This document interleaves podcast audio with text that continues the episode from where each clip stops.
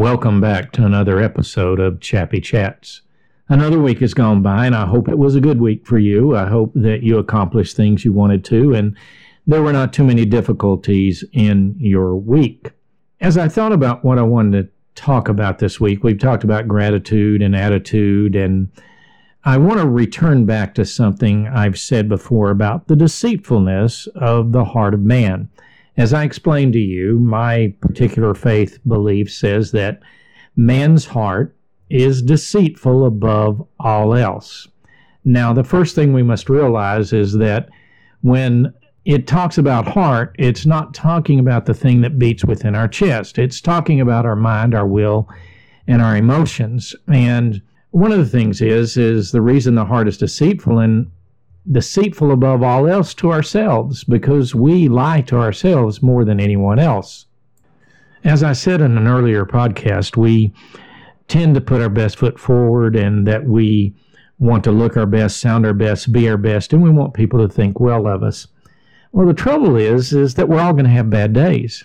We're not perfect. No human being is. But what I wanted to show you this week in looking at this idea of a lack of perfection, a lack of not being true to ourselves or to something else. It's just to bring you some things I've thought about and then give you my conclusion about it to how we defeat it. Let's look at the idea of we need to save the planet. Now, we do need to be good stewards. We do not need to waste resources. We do not need to pollute our air, pollute our water. There's no argument about that. Nobody is for bad water. Nobody is for bad air. But let's just use one example. They want us to use alternative fuels. Well, one thing I thought of, we put up all these windmills. They're made out of materials that come from the petroleum or the oil and gas industry. They have to be maintained and kept lubricated by things that come from oil and gas. So we're not getting rid of it. Another thing was they came up with biodiesel. And this would help because they would be made out of biological plants.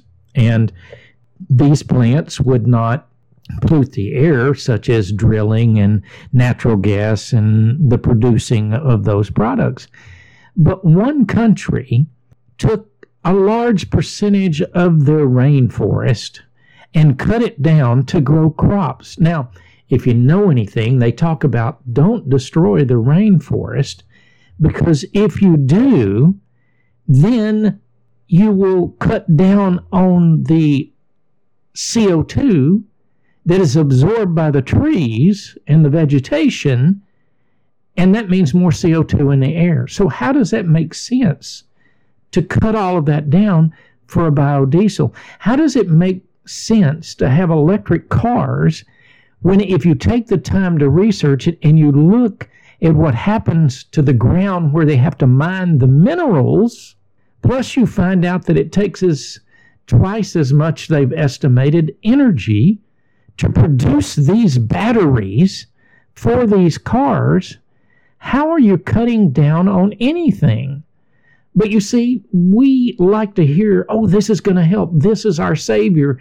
We want the planet to be saved. And I think the real problem is is we're looking to mankind to save himself. Now, this is nothing new. Go all the way back to the Tower of Babel.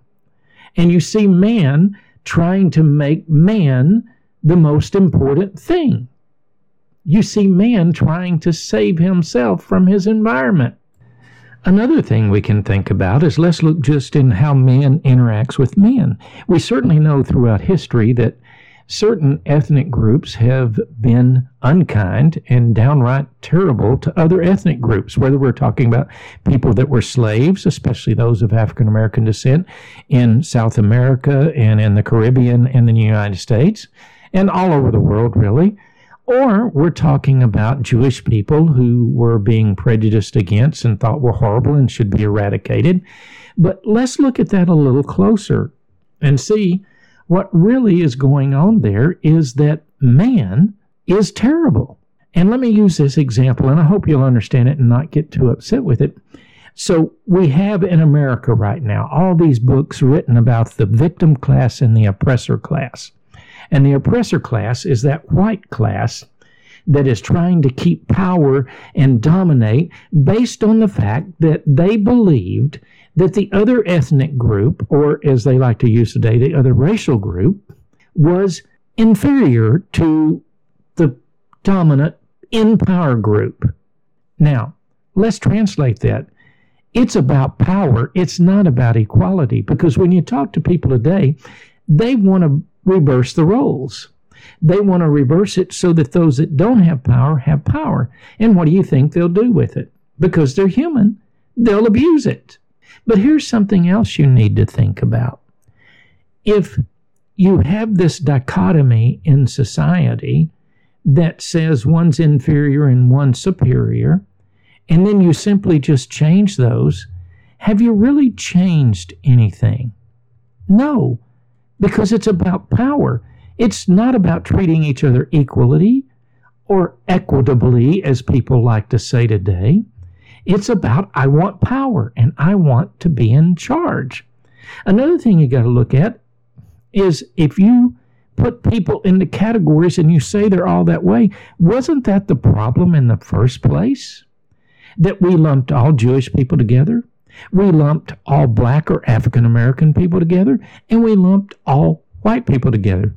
And that brings a big problem for me because we're willing to believe that it is genetically wired into a certain ethnic background or race of people that they will always be horrible, terrible people or lazy or whatever label we put on them, and that they'll never change or can't change because it is genetically hardwired within them.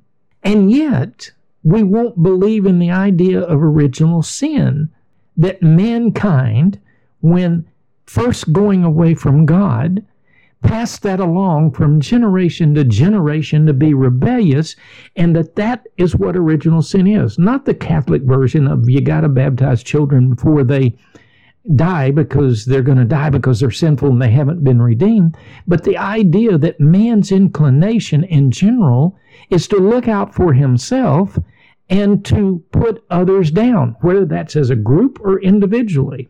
Yet we won't believe that it can be genetically wired from a scriptural basis that God placed in man's heart to know Him, to know that He exists and that He is.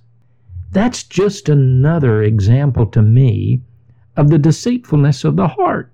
And really, when we boil it down, it's just about power. It's not about helping anybody. If you look at the political ads today, they scare both sides to death. The Democrats tell their voters that the Republicans are going to steal everything from them, keep them oppressed, not give them anything. The Republicans tell their voters that, oh, they're going to take everything away, their freedom, they're going to take your kids and change their whole minds. Well, I got news for you. Culture is doing that because we have moved away from the idea that there is a Savior, there is a God that created this place, designed this place, and that no one group is above another. One group is not superior or inferior to another, but we're in the same boat because we have wandered away from the Creator that created us. And anytime we do that and we seek power, there are always going to be disadvantages. And we're always going to fall short of saving ourselves. And that's really what a bunch of this climate change and all these other arguments are. It's about man. Just trust us. You trust me in this group, or you trust me in this group, and I can save you. I will save the world. I will make sure that we have clean air, clean water, and nobody will ever pollute again, and it'll be wonderful. And really, all it is, is imposing your will upon others.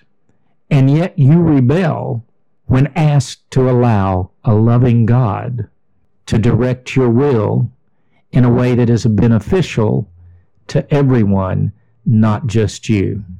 I hope you'll think about that this week. And I do hope you have a blessed week. I hope you enjoy Halloween. We get that holiday out of the way. And I hope you have a season of gratitude for your life, especially for those of us born here in America, for all the good things we have.